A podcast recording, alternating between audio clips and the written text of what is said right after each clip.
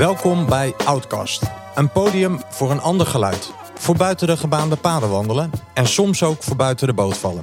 Van directeur tot dichter en van archeoloog tot filosoof. En vandaag is Maarten Ducro te gast. Ehm, nou, ik denk voor de meeste mensen wel bekend als wielercommentator bij de NOS. Dat doet hij al ruim 20 jaar of bijna 20 jaar. Ehm, daarvoor is hij altijd wielrenner geweest. Vijf keer de Tour de France gereden. één keer een etappe gewonnen. Strijdlustigste renner. Hij werd ook wel de koning van uh, Biafra genoemd. Vanwege zijn uh, tengere lichaamsbouw. Uh, ooit sociale psychologie gestudeerd met een bijvak economie. geboren ik weet niet of hij daar ook getogen is, maar wel geboren in Vlissingen in 1958. En um, uh, ja, gek op paarden, muziek, gitaar. Uh, op zijn kinderen, woont op het boerenland en uh, is ook eigenaar van een paardenrijschool. Ja, en zijn verhaal en zijn muziek staat vandaag centraal. En ik vind het heel bijzonder, Maarten, dat je hier bent. En van harte welkom in de herberg. Ja, ja dankjewel. Ik ben getogen in Vlissingen ook. Hè. En geboren ook, maar mijn ouders komen er niet vandaan. Dus de echte Zeeuwen zeggen, zeggen dat ik een bastaard ben. Omdat ik niet zes generaties moeders en oma's heb... met van die spiegeltjes aan hun hoofd en dat soort dingen. En een bastaardgeneratie. Ja, ja, ja, ja, ja, ik weet niet wat ik anders ben dan een Zeeuw, want ik ken niet anders. Want ik, ben, ja, ik, ben, ik heb daar eerste 18 jaar gewoon gewoond. En, uh, dus ja, punt.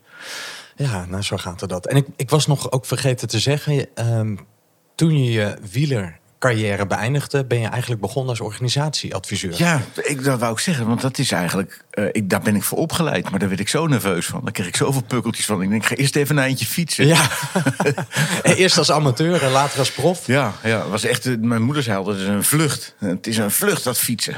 Ja, nou, dat was het dan ook. Was het eigenlijk Ja, dat was het wel een beetje. Nou, en, en wij kennen elkaar omdat we elkaar een aantal jaren geleden hebben ontmoet op het Kennisfestival. Het grootste in Deventer. Ja, in Deventer. Op het plein uh, voor de Grote Kerk. Daar had ik net een verhaal gehouden met als titel Kijk het beest in de bek. En daarna was ik de gast bij jou en... Ik ben via... Engbert Breuker. Ja, van was Pentascoop. ja. ja. precies. En was ik de gast. En uh, nou, dat verhaal sprak jou aan. Een beetje dat onverbloemd onder het organisatietapijt kijken. Ja. En uh, ja, daar was jij ook wel een voorstander van. Van uh, niet met mil in de mond praten. Ja, ja nou ja, kijk, in, in mijn visie, en ik kan het wat rechtstreeks zeggen, omdat ik uh, het organisatieadviesvak voor wel heb gezegd. een organisatie is een verzinsel. Moet jij zo'n Papuaan uitleggen waarom mensen in de file naar een gebouw in Utrecht rijden in de auto. met een banier erop waarop Rabobank staat of zo. Dat is niet uit te leggen. Dus dat betekent dat wij daar betekenis aan hebben gehecht. Uh, en dat mensen in dat gebouw dingen doen omdat ze er met elkaar in geloven. En omdat je samen harder gaat dan alleen. En dat zijn we nu een beetje kwijtgeraakt in dit tijdperk. Waarin dat geloven in iets wat je met elkaar doet. Het samen zijn in een organisatie. Omdat je onder die vlag uh, meer kan dan je in je eentje zou kunnen. Ja, dat zijn we helemaal kwijt. Het is een functiegebouw geworden met takenpakketten. Mensen raken gierend gek en overspannen. En uh, dat vond ik erg leuk in jouw uh, verhaal. Dat je, als je daaronder kijkt, dan zie je dat, dat het een, een dun laagje geloof, geloof is. Hè. Buitenkant, plaatje. Wij zijn de beste dit, wij zijn de nummer één dat. Ik, ik, organisatieadviseur haalden ze mij erbij moesten ze twee dagen met de managers op pad. En uh, dat, over doe ik dat niet badinerend over, want ik heb daar volle bak aan meegedaan. Omdat ik echt geloofde van, nou, hier kunnen we de wereld mee beter maken als we die leidinggevende ook eens onder dat tapijt laten kijken, als we het beest in de bek laten kijken. Maar als je bankdirecteur bent uh, en uh, je hebt groot aandeelhouders, dan moet je gewoon getallen onderaan de streep laten zien. En dan ben je helemaal niet bezig met mensen samen dingen te laten doen waarin ze geloven. Nee, dat uh, is soms ook wel eens de rauwe kant van de werkelijkheid. Nou, uh, dit zo uh, als aftrap. En je hebt natuurlijk muziek meegenomen. Je hebt zelfs ook je gitaar bij je. blijft nog even in het onder, midden. Onder dwang was dat. Ja, ja. onder dwang. Dus het blijft nog een beetje in het midden of je daar ook iets mee gaat doen. Um, nou, en nou, de opbouw is natuurlijk dat ik altijd graag begin bij ja, de geboortekaart van je jeugd. Weet je, en dat we zo dan uh, nou, door de tijd heen reizen naar het heden. En vervolgens naar je verlangen naar de toekomst. En daar hoort de muziek dan ook bij. Dus als we bij het uh, ja, begin beginnen. Alhoewel ik laatst ook iets las dat jij een nazaat bent van een Franse generaal. Ja. Auguste eh, Alexander Ducrot. Jeetje man, wat ben je geïnformeerd. Ja. 1812 tot Nee, nee, nee. eh, 1817 Ja, tot ja, ja. 1882 leefde Precies, hij. ja, ja, ja. De, sinds hij generaal was, eh, mijn vader die erg anti-autoritair is. eh, en dus, hoewel die eh, loods was wat onderdeel van de marine, dus een legerofficier, eh, was, eh, stak daar enorm de draak mee. En zijn oudste broer had er eh, zeven, waren acht broers in totaal. Eh, die oudste broer die was, eh, ja, die was kapitein in het leger geweest en weet ik wat. En die was dus juist heel erg autoritair. En die generaal Ducrot zegt, sinds Napoleon hebben de Fransen iedere oorlog waaraan ze meededen verloren. en generaal Ducrot spande de kroon. Want die zei in 1870, de Frans-Duitse oorlog... toen het begon voor pre- prelude naar de Eerste en Tweede Wereldoorlog... wij zullen winnen of sterven. En hij deed geen van beide. Zijn mijn vader. Nee, maar hij was dus antimilitair en hij kwam Ja. dus uit een gezin van acht broers. ja, En daarvan was hij de, de jongste telg. één na jongste. De ene jongste. En die twee jongste broers, Fons, mijn vader, en Albert, de jongste, dat waren de anti-autoritaire. Ja, eh, wat, wa- dat waren mijn eh, idolen, moet je dat zeggen? De, mijn, Ja, rolmodellen. mijn- rolmodel, dat heel goed, dankjewel. Ja.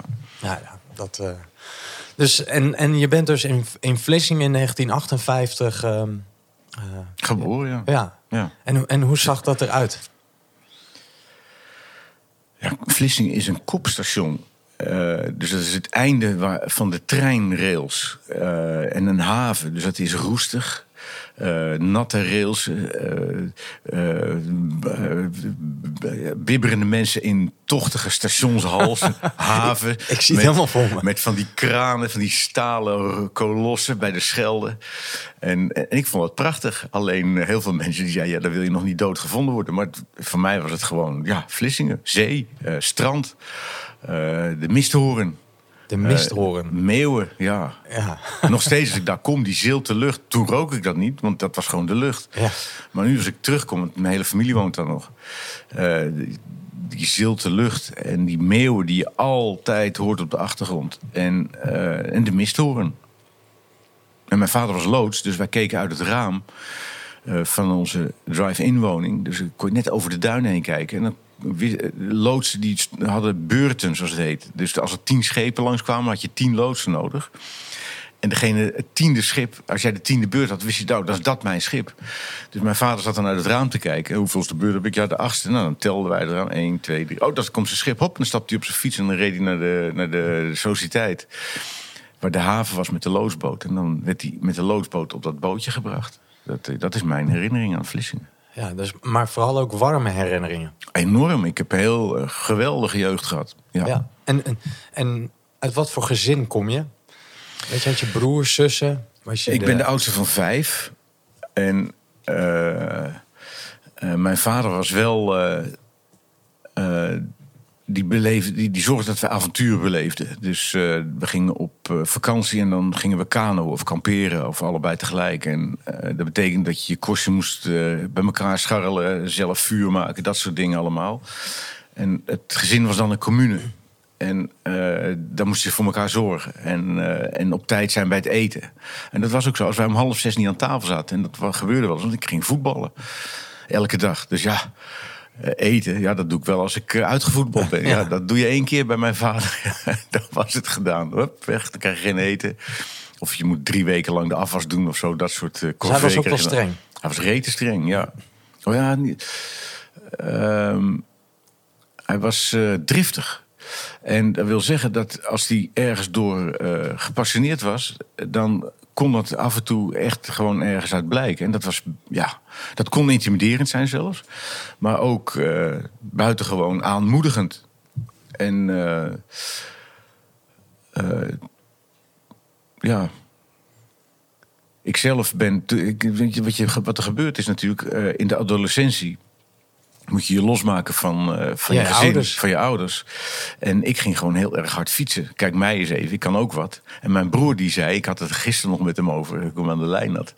Ik ben lang geleden opgehouden met, verwachting, met het voldoen aan verwachtingen van anderen. Met name mijn vader. En mijn broer die was jonger. Eh, en die maakte dan grappen. Hé, hey, kale kikker, want mijn vader was kaal. En dan moest mijn vader enorm lachen. En dan had hij geen wapens meer. En ik ging, eh, ik ging aan zijn verwachtingen voldoen, juist. En eh, dat heeft wel tot bepaalde dingen geleid. Een mooie wielrencarrière, om maar wat te noemen. Ja, met dank aan je, aan je vader. Ja, die altijd heeft gezegd: twee dingen. Ik betaal je studie vijf jaar, want dat staat ervoor. Nou, ik heb er dertien jaar over gedaan, omdat ik aan het fietsen was ondertussen. Dus ik moest inderdaad die acht jaar zelf betalen. En tweede zei, en hij echt driftig van... mijn zoon hoort in die wereld niet thuis. In de wereld van het wielrennen? Drugsgebruikers, hoerenlopers, uh, oneerlijkheid, elkaar de koers verkopen... roddel en achterklap. Zo heb ik je niet opgevoed. En ik ging natuurlijk bewijzen dat ik daar wel opgevoede, iets wat linksige jongen, daar me in kon handhaven. Ja. En uh, daar was hij wel trots op, maar dat zei hij niet rechtstreeks. Dat begrijp je wel. En ik kreeg alleen maar te horen. Uh, Ga eens wat anders doen met je leven. Juist. En uh, dat, heeft tot, ja, dat heeft er wel toegeleid dat ik pas op mijn 55ste echt een soort reconciliation met mijn vader heb gehad. Uh, Verzoening? ja, eigenlijk wel. Want hij begon altijd weer zich druk te maken over hoe ik mijn leven leid. Ik zeg, pa, de opvoeding is afgelopen. Jongen, de opvoeding is nooit afgelopen. Ik zeg wel hoor. En als ik hem aan de telefoon, dan hing ik gewoon op. Bang. dat niveau, weet je wel. Ik zo kinderachtig. Ja, dat is ook niet uh, heel volwassen.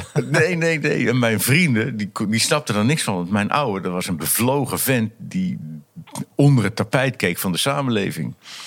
Uh, tegen de autoriteiten was. Terwijl hij zelf lid was van de marine. Uh, hij was gelovig. Hij zegt, maar het instituut heeft de boel verneukt. Kijk naar de kerk wat ze flikken. En uh, uit naam van de kerk wat er allemaal gebeurd is. Hij zegt, maar het geloof, dat moet je koesteren. Je talent heb je gekregen van God. En daar moet je mee woekeren. Nou, dat soort dingen. Dus hij had een diepe religieuze inslag. En hij bracht dat over. En mijn vrienden, allemaal uh, hyperintelligente gymnasiasten, ongelovig, diergeneeskunde, geneeskunde studenten, ah, nou, nu allemaal wel to-do mensen. Die hingen aan zijn lip. Die kwamen naar mijn vader toe om zijn preken te horen. En, en, en, te ja, worden. Ja, maar serieus hè. Ook toen hij oud werd. Uh, toen, toen het wat slechter met hem ging, zei ik tegen een van mijn beste vrienden, Robert Goedegeburen, van joh, je, hij gaat, oh, hup. en dan ging hij langs bij mijn vader om nog eens even lekker met hem te boksen, want ze waren het dan oneens, maar dan hadden ze discussie en dat vond hij prachtig. Hij zegt dat die oude van mij zat als een dooi in die stoel de hele dag. Ja. Die jou, dat was dat vuur en ik zeg, godverdomme, je zou eens moeten weten. Ja. maar op je 55ste vond er een soort verzoening plaats. Ja, je wordt, je wordt wat milder. Ze worden oud. Dan ga je die kwetsbaarheid zien. Dan ga je ook doorhebben dat het zijn angsten waren. Ik moest een goede zoon zijn, zodat hij een goede vader was. Hij wilde het niet verkloten. Ja. En, dat is en op de oudste ligt natuurlijk ook enorm vaak veel verwachting. Jij moet het waarmaken als, als stamhouder. Ja, ben je ook oudste of zo? Ik ben ook de oudste, zeker. dus je herkent daar wel iets van. Goh, wat een wending neemt het gesprek. Maar dat, mijn vader is een prachtkerel. En uh, daar zat vuur in. En uh, ja, daar moet je niet van schrikken. Dat, en, en, kinderen zijn natuurlijk, die moeten daar zich in uh, zien te manifesteren of in, in te handhaven. En ik ging me tegen hem afzetten zoals dat hoort. Nou, dat is me aardig gelukt. en dan ging hij zich er nog mee bemoeien. Maar later is dat natuurlijk gewoon helemaal goed gekomen. Ja. het mooiste moment was dat. nou, ergens rond mijn 55ste, zijn 80ste of zo hij dronk borreltjes als zeeman. Zeeman drinkt borreltjes. Dus die, hij dronk er als hij, een, als hij thuis kwam voor naar bed gaan... en nog eens er, had drie borreltjes op een dag. En ik, ik lust geen borrel, eh, dus ik had eh, iets anders genomen, whisky of zo. En we zitten dan met z'n tweeën. Mijn moeder lag al in bed en die riep uit de slaapkamer... Uh, Fons, kom eens naar bed.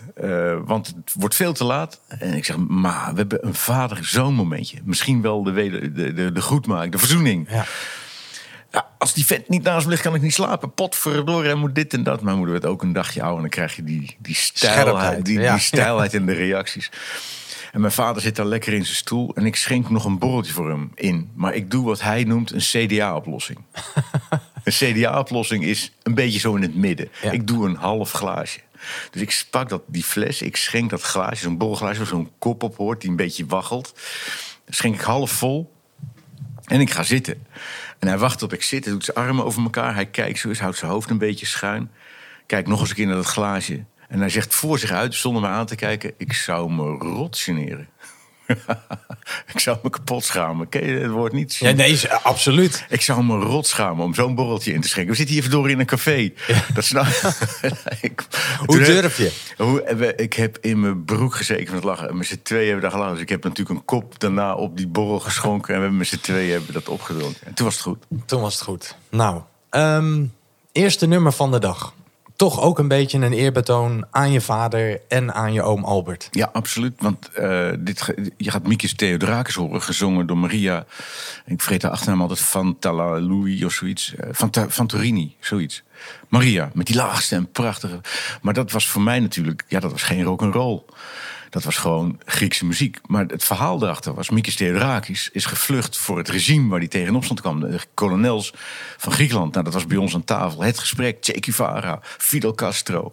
eh, Nicaragua, de, de Sandinisten, eh, nou, enzovoort. Ja, de rebellen. De rebellen tegen het, de gevestigde orde. Altijd blijven kijken naar de mens. Woekeren met je talent. Dat waren de beelden die mijn vader opriep. En Mikis Theodorakis, die vanuit Parijs de, de protestliederen maakte. Eh, tegen die generaals. En, ja, en, dat, en, en dit nummer is me altijd bijgebleven. Want het is een prachtige muziek is dat. Nou, daar gaan we dan eh, naar luisteren. Naar eh, rebels geluid.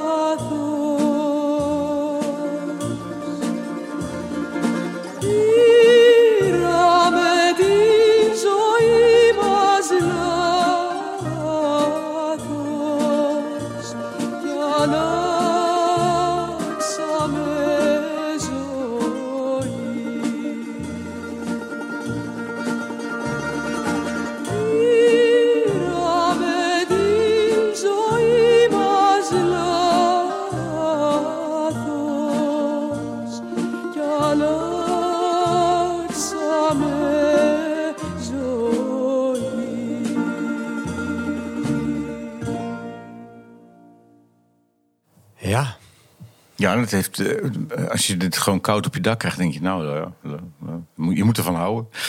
Maar er zit wel een wereld van betekenis achter. Ja. Ja, hij is overleden anderhalf jaar geleden, Theodorakis. Heel oud geworden. Maar goed. En wat, doet het nou met jou als je er zo Ja, ik, weer ik, even naar ik zie ons eh, gewoon in, ons huis in de Groen van Prinsterelaan in Vlissingen. Dan zie ik ons in die L-vormige woonkamer staan. En daar stond voortdurend eh, dit soort muziek op. Eh, ja. En hield je moeder daar bijvoorbeeld ook van? ja, ja, nee, mijn moeder was volle bak in het wiel. Ja, zeker. Ja? ja, ja. Volle bak in het wiel. Ja, hoe moet je dat nou zeggen? Dat is een beetje raar uitdrukken. Ja. Dat, dat zal ze zelf nooit zo benoemen, nee. Hoe zou zij dat zeggen? Prachtig. Eh, Heel sentimenteel natuurlijk, ja, maar het is, het is heel mooi muziek. Maar het trilt ook in je. Ja, zeker. Snap je? Ja. Althans, dat heb ik als ik er zo naar super- luister. Oh, jij vindt het ook mooi, Ja, gelukkig. ik vind dit prachtig. Oké, gelukkig. Omdat het, ja, het, het- ja, er zit iets van... Het is een enorm weemoedig lied. Ja. Dat wat hij deed voortdurend. Denkt, hij schrijft allemaal protestliederen. Nee, hij, doet, eh, hij, hij beschrijft de mooie stranden van Griekenland. En hoe, je, hoe daar de naam van deze mevrouw in het zand wordt geschreven. Maar dat de zee die weer wegspoelt. En dat je probeert die eh, herinnering levend te houden. En dat soort zaken. Maar dat dat niet gaat natuurlijk. Maar dat moet je er dan bij bedenken. Dat gaat niet, omdat ik moet vluchten voor die klote kolonels. Ja. En eh, hij had wel wat, wat rechtstreeksere muziek. Rechtstreeksere adressering van het onrecht in, eh, in Griekenland. Maar dit is zijn specialiteit. Gewoon heel mooi muziek maken. Met eh, tussen de regels doorlezen wat, wat hij, waar hij eigenlijk op doelde. Ja, en welke boodschappen daarin Ja. verborgen zitten. Nee, ja, weemoedig. Ja. ja, ik vind ook ja, romantisch is wellicht... Het, is- het, is- het gaat over een, een, een liefde die, weggespo- die Ja. wie een naam hij in het zand schrijft. En die wordt weggespoeld door de zee. Nou ja, verzin het er maar bij. Ja, Ja. prachtig. En ne- net hadden we het nogal sterk over je vader. Ehm, en, de relatie zo met je moeder. Ehm, mijn dochter heeft bij het eh, overlijden van mijn moeder. Een, voor mij. eh, ik, zeg dan altijd, omdat ik dezelfde drift als mijn vader heb, toch wel. Eh, De hemel splijtte open, er kwam een bliksemstraal uit en toen snapte ik het pas. Mijn vader eh rockte de boot. Die, die, het gezin was een, de familie was een boot die dreef op de woelige wateren van het leven. En mijn vader die bracht die boot, ja, die in boot aan het wiebelen. Maar mijn moeder was de fucking boot. die was de boot. Wij, zij hield alles bij elkaar. En dat was ook zo. En zij zorgde eigenlijk voor een soort bedding. Nee, de- zij was de boot. Ja, en, da- en daarmee, ik zie dan een boot voor me en daar, daar zit iets... Daar zitten we in. Zij is het raam, het schip. Nee, maar dat, dat bedoel ik met een bedding. Daar zit iets in wat het bij elkaar houdt. Ja, een boot. Ja, precies.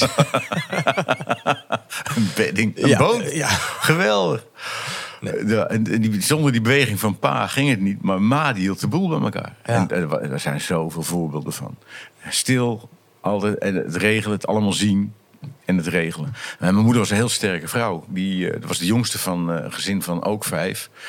En eh, haar broertje boven haar eh, is overleden bij zijn geboorte, of vlak daarna. En zij was de volgende.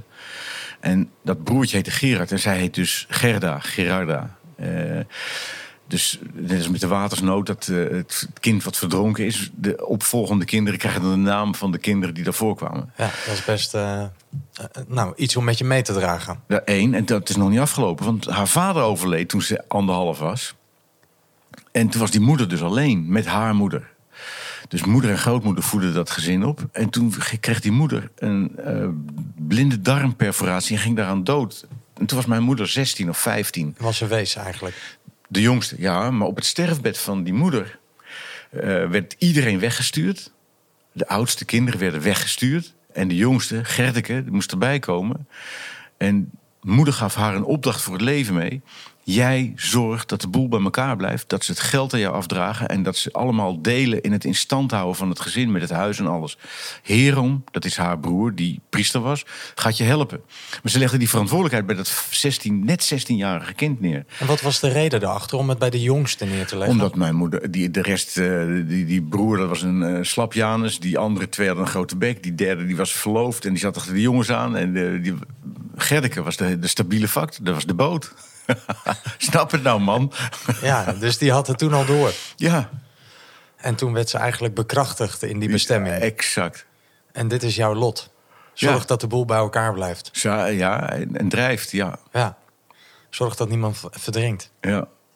Bijzonder. En die rol vervulde ze ook in het gezin. Ja, absoluut. Die Ja. hoorden er niet, maar eh, als mijn vader te ver uit zijn slof schoot, dan ging ze... Fons, ga je mond spoelen, wegwezen. Weg, uit mijn ogen. Je mond spoelen. deed, deed hij dan. Waarschijnlijk niet met een borrel. Nee, nee, nee, nee. nee. Nou, of ze die tekst gebruikte, dat denk ik niet. Ik, ik zet nu met mijn eigen woorden kracht bij wat ze deed. Ik, volgens mij zei ze niet eens wat. Hij droop gewoon af. Ja. Geniaal vrouw. Ja. ja. Ja. Nee, dus, eh, en, en, en, en wat zijn de lessen dan die je van haar zo meeneemt die, je leven in? En waar- waarvan je zegt, ja, dat heb ik eigenlijk ook weer meegenomen in mijn gezin, naar mijn kinderen toe. Ja, ik, eh, ik voldoe sterk in hoge mate aan het eh, lied van eh Stef Bos. Papa, ik lijk steeds meer op jou. Ja, En, en ik ben blij dat ik zo'n moeder heb gehad. Want ze was heel erg lief ook nog eens een keer. Ehm, maar ook, ik kan niet zeggen dat ik, da, dat ik heb daar baat bij gehad. Maar ik draag niet iets in mij wat daar ook op lijkt. Integendeel, ik ben meer die gast die die boot eh, doet schommelen. ja driftig, tegen draads, tegen de gevestigde orde. Nou, ik ben. Nee, nee. Ik, ik, doorzie het. Ik kijk onder het tapijt. Ik, ik, het deugt niet, jongens. We hebben hier een organisatie. Dat moet, samen gaan we harder dan alleen. En we, kijk naar wat er nu om ons heen gebeurt met al die instituties. Die gaan langzamer dan ze ooit gegaan zijn. Met onze moderne technologie. En onze, eh, zijn we bezig om de boel vast te laten lopen in controledrift. En, en, en functiegebouwen. En, en, en, dit is echt te gek voor woorden. Er Ja, wordt helemaal niet meer geleefd. Tekentafel, wielrennen, noem jij het ook het, wel eens. Het loopt echt uit de hand. En iedereen voelt het. Want er, er, vallen, er, worden, er gebeuren ongelukken. Hè. Op het moment voor je veertigste twee burn-outs. Dat is geen uitzondering. Nee.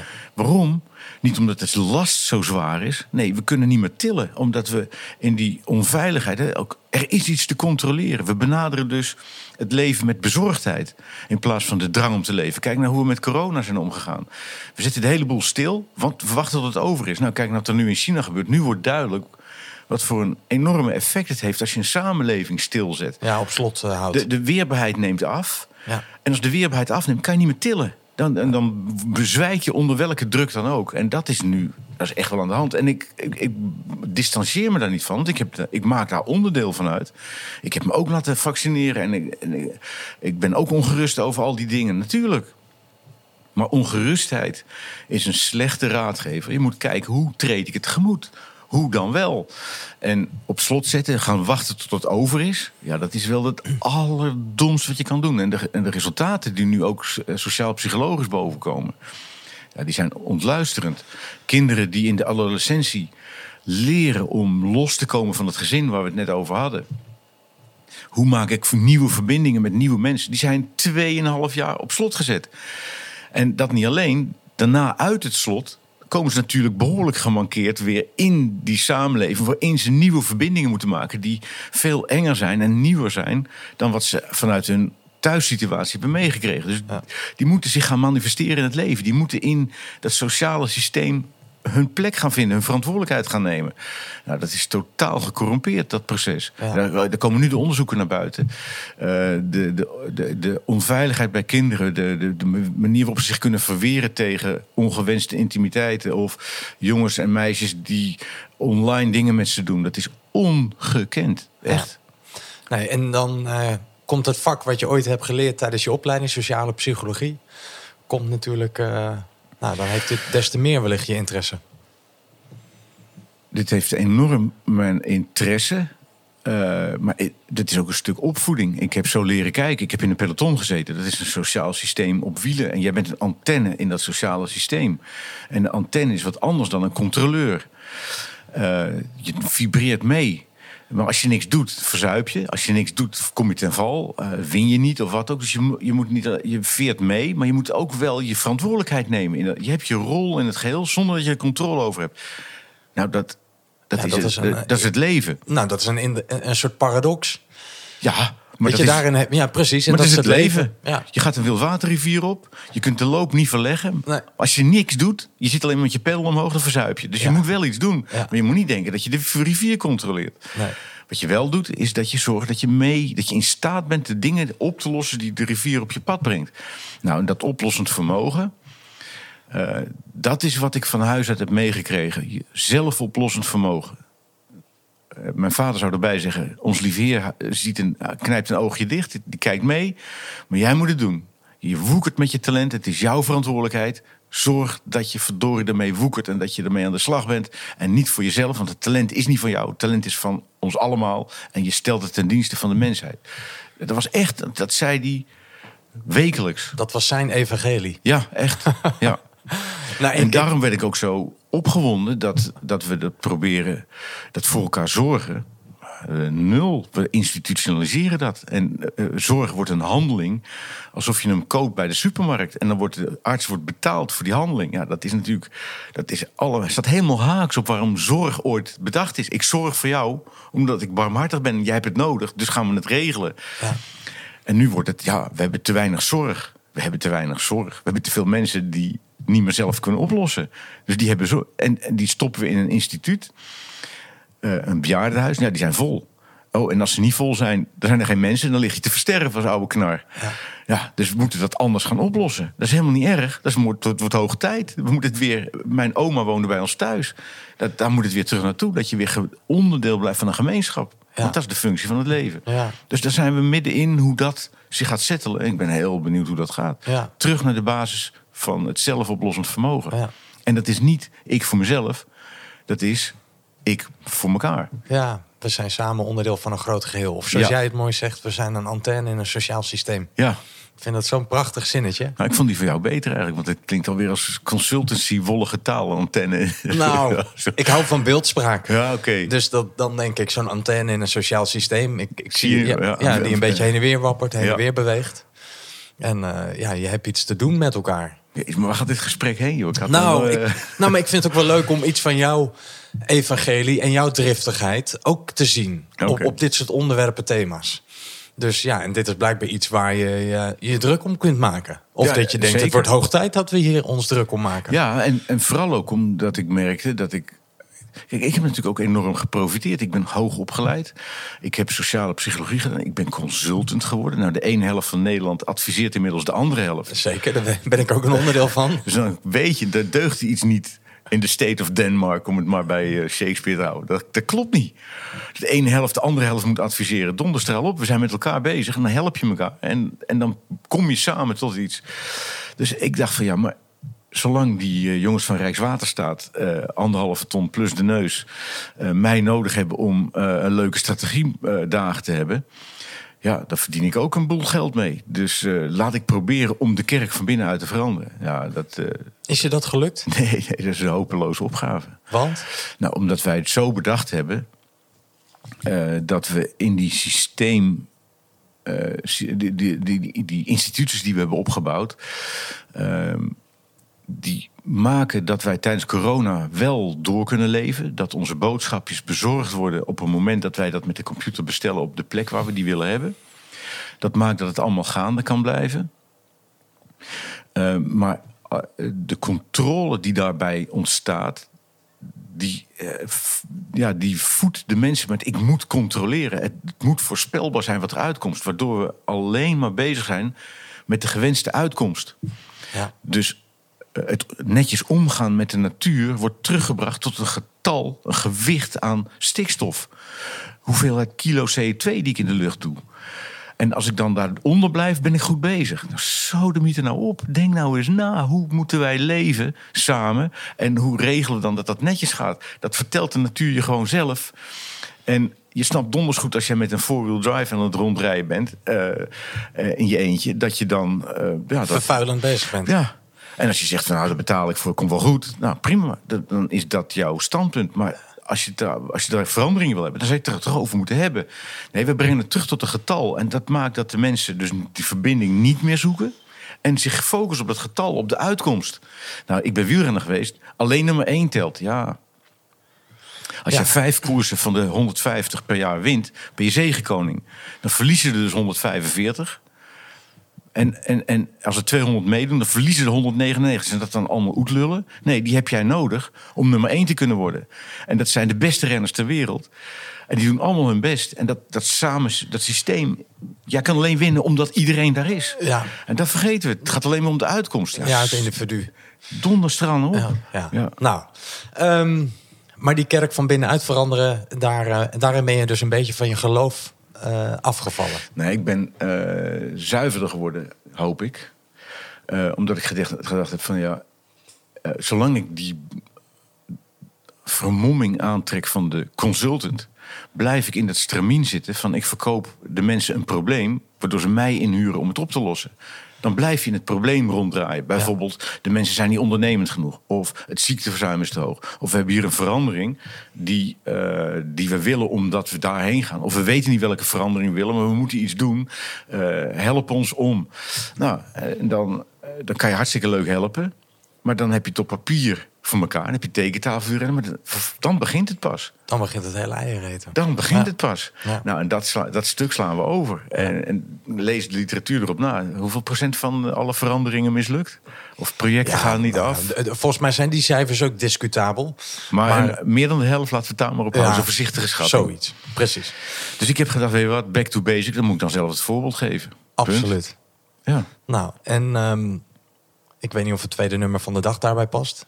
Back to basic, maar dat gaat vooral ook over muziek en muzikanten die wat meer aan de rand van de maatschappij zitten en soms worstelend zijn om hun eigen geluid te laten horen. ja. Ehm, En er staat al een paard op de voorkant van, eh van ja, het dat is, muzieknummer. dat is dus volledig toevallig is dat. Eh, wat, waar het om gaat is dat in de muziek... Dus de, kijk, wat wij doen... eh, God, waar gaat dit heen, joh? Eh, Wat is belangrijk is om te weten... toen de mensen niet ouder werden dan 25 jaar... en in grotten eh, schuilden voor eh, de, de, de natuurverschijnselen... en er af en toe uitkwamen om aan hun vreten te komen... zelfs toen schilderden ze, schilderden ze op de, grotten, op de wanden van de grot schilderden ze hun, hun. Ze zongen, ze maakten muziek.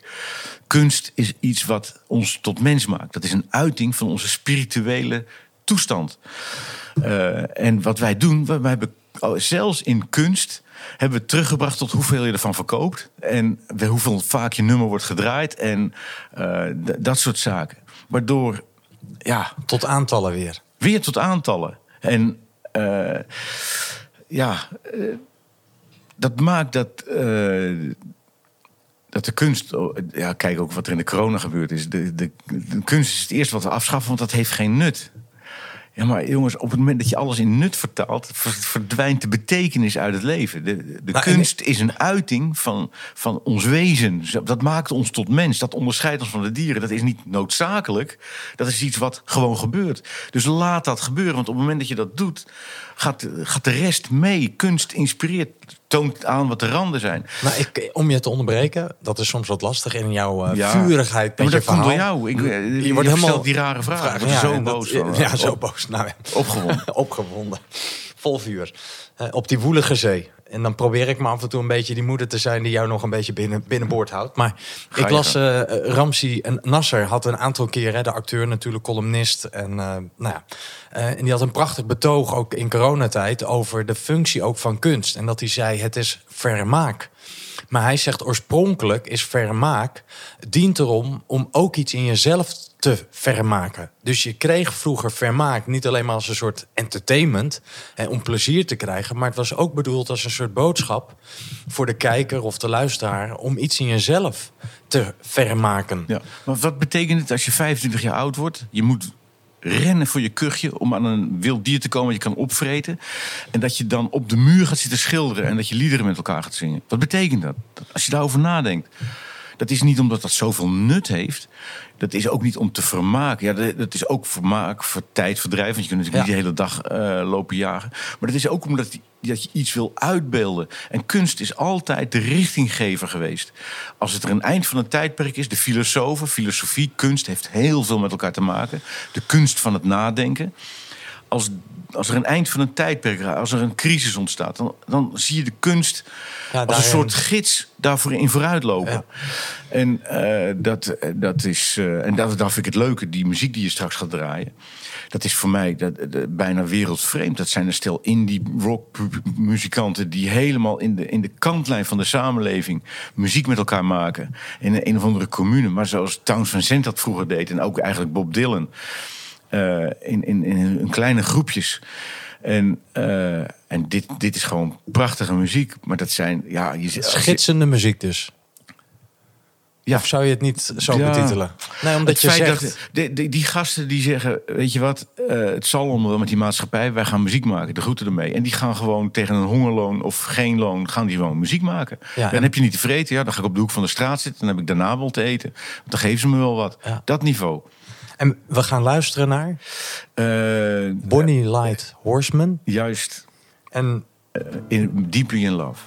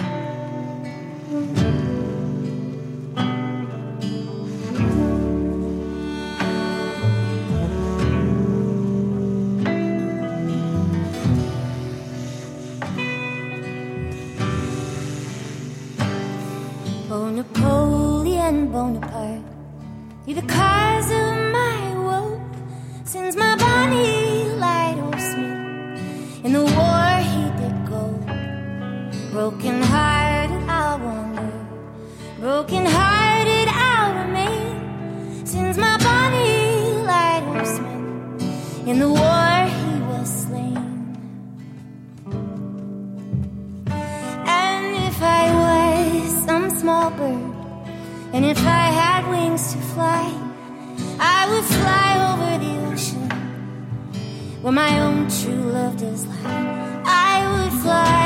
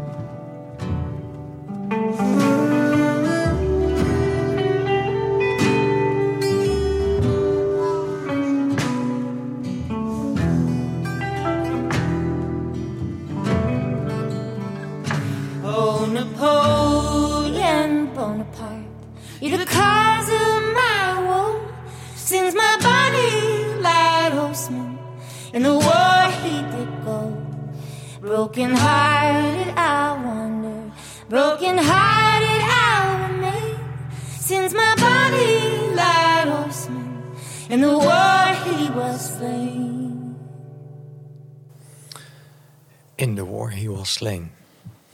Maar Bonnie Light Horseman. Ja, hier vul je geen stadions mee, maar dit zijn eh, mijn dochter die zelf in de muziek zit. En dus daarmee zit te sappelen om eh, een beetje aan de bak te komen. Die, eh, die bracht me dit onder de aandacht. En die sfeer die dit oproept is natuurlijk enorm. Die vult er geen stadions mee, maar die mensen die geloven in wat ze doen en die, die leven het? on a shoestring, heet dat in het Engels, geloof ik. On een shoestring. Ja. Op het randje bedoel je? Ja, bungelend aan eh, de onderkant van de maatschappij. En we maken gewoon muziek en zoek het maar uit. Ja. Ja. En we zien wel hoe we ons redden. Ja. Althans, met het minimale proberen we ons te Ja. redden. Ja. Overigens eh, zijn ze nu ineens redelijk bekend met, dit, eh, met deze cd. Dus het zal, Zal wel goed komen. het zal wel goed- ja, we leven ook in de tijd. Dus de controle met, brengt met zich mee. We zijn met veel mensen. Dus als het eh 1% van de mensen jouw nummertje downloadt, ben je al binnen. Dus ja, Ja. Dan gaan de aantallen dan gaan de aantallen spelen. ook een rol spelen ten Ja. gunste. Zolang je er maar niet eh, ja, je muziek of je leven erdoor laat beheersen.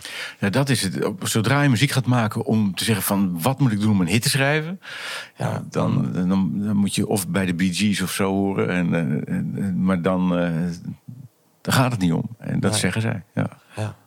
ja. En je, je hebt nu zelf kinderen. Sowieso een dochter dus. Heb je nou drie dochters? Twee? Nee, twee, twee dochters en een zoon. Maar wel drie in totaal. Ja. Twee dochters en een eh, zoon. En wat leren ze jou weer? Want nu ben jij die vader. Die walkie-boot. Nou, ik zou je vertellen.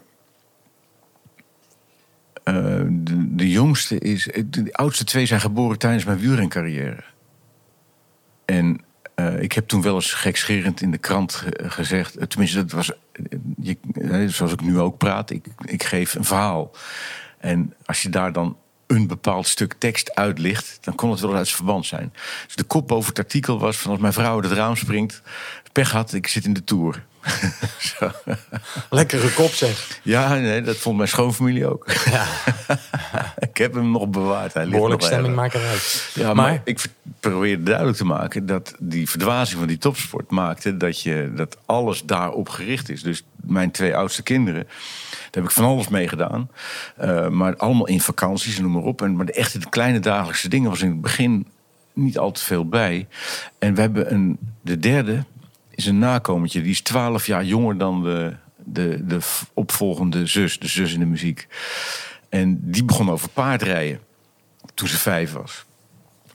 En wat ik van haar geleerd heb en nog steeds leer, is dat zij. Kijk, ik ben een driftkikker. En zij is een denkertje. Ja, ik jouw denk, vader was een kale kikker en jij bent een driftkikker. ja, ja, nou, dat. eh, Nee, omdat je dat eerder in het gesprek Dat, zei. dat klopt zeker, ja. ja, ja, ja. ik ben. Ik, ik ben ehm, ik, kan, wat je nu merkt in het gesprek, dan raak ik eh, geëmotioneerd door iets. En, en dat is vaak helemaal geen goede raadgever. Zeker niet als je paard rijdt. En mijn jongste dochter, eh, die heeft ook die drift wel, maar die, die denkt na voor ze iets doet. En die kan. eh denken is een spier. Je moet nadenken, moet je leren. Dat is oefenen. Mensen die halen. Wat onderscheidt ons van de dieren is dat wij zo enorm kunnen nadenken. Alleen wat wij aan waanzinnige gedachten in ons hoofd halen de hele dag. Die aap die in je hoofd zit, die de hele dag ge- dingen in je kop stopt. Je denkt, wie is dat toch? Ja, dat ben je zelf. Dus dat, moet je, dat kun je oefenen. En zij is daar. eh, ja, zij, zij, zit zo in elkaar. Die wil gewoon dingen begrijpen. Denkt eerst na en gaat dan pas dingen uitproberen. En, en, en, en met veel volharding. Bijvoorbeeld paardrijden, wat, eh, dat is eigenlijk een heel bazaal iets. Wat we al, al 20.000 jaar doen als mensen. Maar dat hebben we ook weer tot een soort Ankie Vergunsven eh, truc eh, laten verworden. De- we produceren de bewegingen bij het paard wat wij willen zien. En eh, terwijl de natuurlijke manier van paardrijden is veel meer dat je dat paard dat kan, laat zich leiden door iemand eh, die, die niet de baas is, maar die weet wat hij wil. En dan gaat het paard meedoen. Nou, dat is een totaal ander perspectief. Maar hoe krijg je dat voor elkaar? Zeker als je gewend bent in een leven te leven waarin je dingen produceert Ja, de teugels in handen hebt. en de teugels in handen hebt. Ja. En nu heb je de teugels alleen maar in handen om vragen te stellen aan het paard. En, en dan, dan begint iedereen, wat is dat nou voor gezemel? Nou, dat is echt... Je krijgt een gesprek met een paard via de teugels, via het lichaam. Super bazaal. Wij zijn een antenne, wij kunnen dat. Alleen, dat zijn we afgeleerd. Nou, dat, dat, wat heb ik geleerd van mijn dochter? Eh, is dat ik natuurlijk enorm driftig werd als dat paard... dat ik het niet voor elkaar kreeg. Ja, dan eh, kla- klapte de bende. Een hele Rocky boot, weet je dan. En dan werd dat paard niet vrolijk van. Ik heb er Nee. veel naast gelegen, kan ik je vertellen. Ja. En mijn dochter die eh, kreeg al die dingen wel van elkaar. Dus ik zeg, hoe doe je dat dan? Ik zeg, ik doe juist niks. Jij doet veel te veel. Ja, maar je wil, je wil toch iets? Ja, maar dan moet je even wachten op het paard wat die wil. En dan zeg je, nou, maar laten we dan toch maar die kant op gaan. Zoiets. En dan, maar hoe doe je dat dan? Ja, en dat is gewoon super duidelijke lichaamstaal. Alleen, ja, dat zijn... Ja, dat heb ik echt moeten leren. Ik, ik En- leerde en- ooit van een oude rot in het adviesvak... waar een wil is, is geen weg. Om mij bewust te maken van soms wil je zo graag... en Ja. dan zit je jezelf gewoon in de weg met al die wilskracht. Of, Oh, enorm, ja. ja, en dan... eh, Het heeft me veel gebracht met wielrennen. ja, Maar als je op een paard zit en je stuurt de bocht in door scheef te gaan hangen, wat je op een fiets doet, dan stopt dat paard ogenblikkelijk. En die zegt: rij jij of rij ik? Ja, die laat je wel voelen van... eh, Het paard wil die bocht in. Om, en, en dan ga jij er ineens naast hangen, als op een soort zijspan. Dus Ja. Dat doe je maar op je fiets, maar niet op mij. Hè? Ja. Donderstraal op jij. ja, Dat is geweldig. Ja, dat zegt hij gewoon. ja, dus, eh, Je moet wel opletten als die praat, dus dat is het enige. Ja. Dus dan zijn dieren ook weer een... eh, Ja, en mijn dochter let op. En, eh, en ik, je begrijpt natuurlijk als ik zo driftig ben en, en ik wil er tekst aan geven, dan let ik te weinig op. Zolang je praat kan je niet luisteren. Nee, nee. Dat, eh, dat mankement heb ik soms zelf ook wel eens. Dus dat is erg herkenbaar wat je zegt. dan eh, gaan we de praattunnel in. Hè, dan zitten we in onze eigen kerk met ons eigen evangelie. Ehm, het laatste nummer van de dag. Een soort verlangen naar de toekomst. Ja, eh, eh, je verraste me met die vraag. Van stuk eens een nummer uit wat daarbij past. Maar ik heb eh, Van Morrison is al een long time hero van me. Maar dit nummer is niet zo heel bekend. Ik ken het zelf ook niet echt. Het is een prachtig nummer en het heet Into the Mystic. En mensen denken altijd dat het een begrafenisnummer is. Maar het is inderdaad het zelfoplossend vermogen. En het Jongens, we gaan die kant op. Into the Mystic. En let the foghorn blow. Laat, laat de misthoorn maar blazen. Dan kom ik weer terug bij mijn jeugd. Ja, Eh, en volg hem gewoon. En het komt goed. Maak je geen zorgen. Into the Mystic. Je weet het niet, het is een onbekende weg.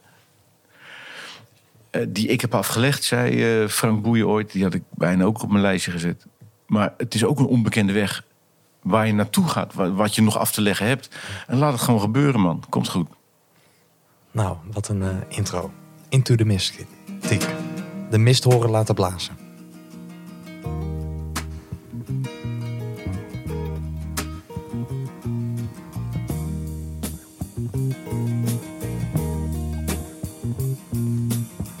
We were born before the wind, also younger than the sun. Yeah, the bonnie boat was one as we sail into the mystic.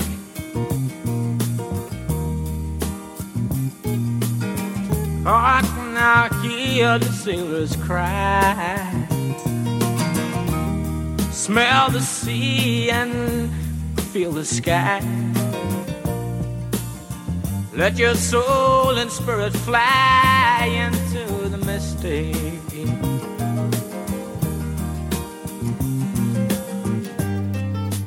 And where that foghorn blows, I will be coming home. Mm. Yeah, when the foghorn blows, I wanna hear it. I don't have to fear and I wanna rock your gypsy soul, just like way back in the days of old. Yeah, magnificently we will fold into the mystic.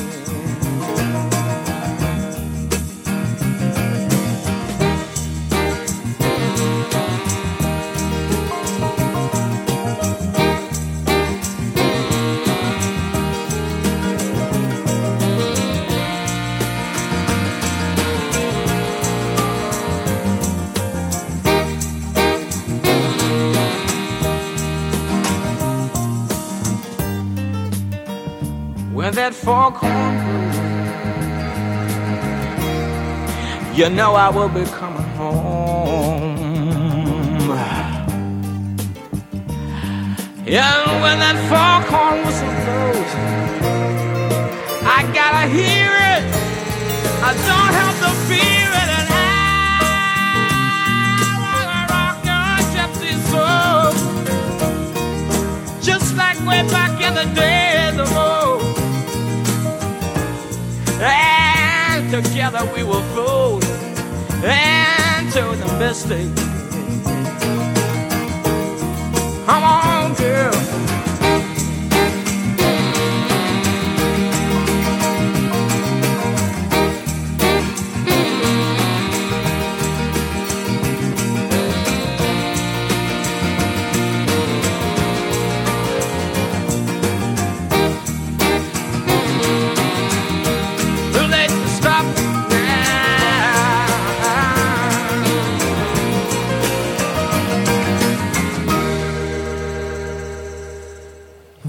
wat een heerlijk eh, laatste nummer. Goed is die. hè? Ja, echt fantastisch.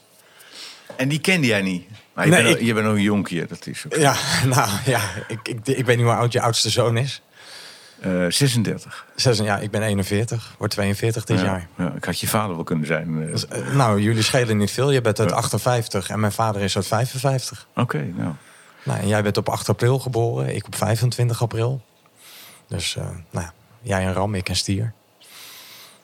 Nou, ach Oké. ja. Maar ik, ik dacht dat laatste nummer vat ook wel... Ja, je zei het al een beetje bij de introductie. Het, het lijkt wel alsof we ook weer bij het begin van ons gesprek zijn gekomen. Ja, zeker. Dus het, is- maakt het ook wel rond. Die misthoren, I smell the sea. Met Mijn drift die komt ook uit voort natuurlijk uit de opgewondenheid. is natuurlijk ook de onzekerheid van ja, maar hoe doe je dat dan als iedereen bezig is om zijn leven te controleren en eh, op zijn achttiende al te weten hoeveel hij op zijn 65 gaat verdienen. Hè? Dat is ons pensioenstelsel. Dat, dat hebben we zelfs geregeld. Dan moest je aan een Papuaan proberen uit te leggen dat je dan Ja, wat voor verzinsels. dat is echt verzonnen.